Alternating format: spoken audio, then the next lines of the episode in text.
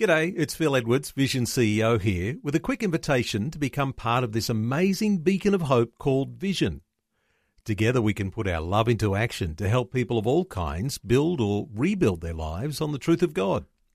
Please consider the part you can play during our upcoming Visionathon appeal, remembering that it's your support that makes Vision possible, including this podcast.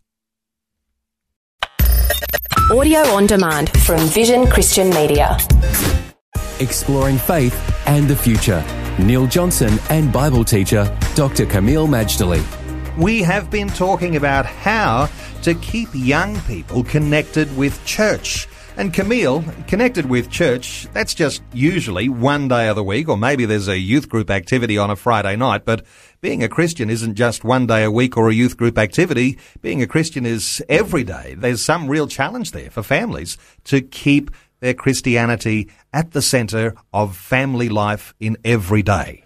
There is, Neil. Now remember, as Westerners, which we all are, we live in a Western society, there has been a segregation of our spiritual, so-called private life with our professional public life.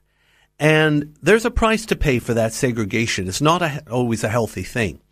In other cultures, the professional and the uh, religious is all mixed together. Now, I'm not saying that's the way to go either, except what I would say is this.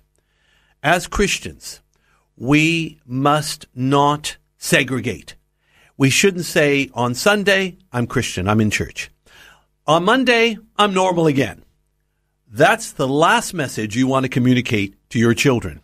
My recommendation to all concerned parents is make everyday church. What do I mean?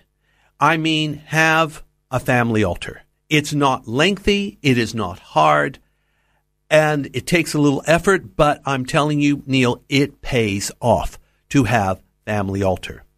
In an earlier segment, we talked about the dinner table being the place that our children learn to pray because we say grace. And carrying on from grace, after you've had dinner, the opportunity to perhaps open the Bible, open a devotional, to have that sort of family conversation which includes the Christian spiritual life in the day to day activity. That's got to be an advantage. Definitely. First of all, if you're in a two parent family, I'm urging the fathers take the lead. Mothers want this to happen in so many cases, but it really makes a massive difference if the father does. Because, well, I don't even hopefully need to elaborate on that point. Can I just make this simple for everyone? After dinner is a great time, but I urge you turn the television off. Don't have everyone sitting on the, the couch watching TV, eating dinner on their laps. Sit at the table, turn the television off, have friendly family discussion on anything. What happened in school? What do they think of this or that and the other? And then perhaps when they finish the meal, is a time for just a Bible reading or reading a devotional, having a little discussion and prayer. Look, it may be three minutes, five minutes, ten minutes. It's not the length of time. It's simply, as it were, they've just had the physical meal, Neil, and now they're having a spiritual meal. Do that consistently, and I believe it's going to pay off in massive dividends.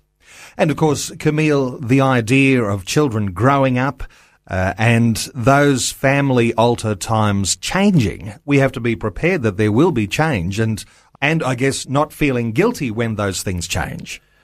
Absolutely, Neil. As your children get older, they will have all kinds of demands on their time, and therefore it could conceivably encroach on family altar time. But the key is consistency and flexibility. Consistency is if for some reason one or more of your children are not there at dinner because of other engagements, all right, you can still have a family altar with who's there, even if it's just you and your spouse. The other thing is that when you are with your children and maybe something comes up here or there, take a moment and say, all right, let's pray about it. Or let's just take a moment. Well, let's see what the Bible says on this. Quote the verse and pray on it. That consistency with flexibility will continue to invest richly within your children.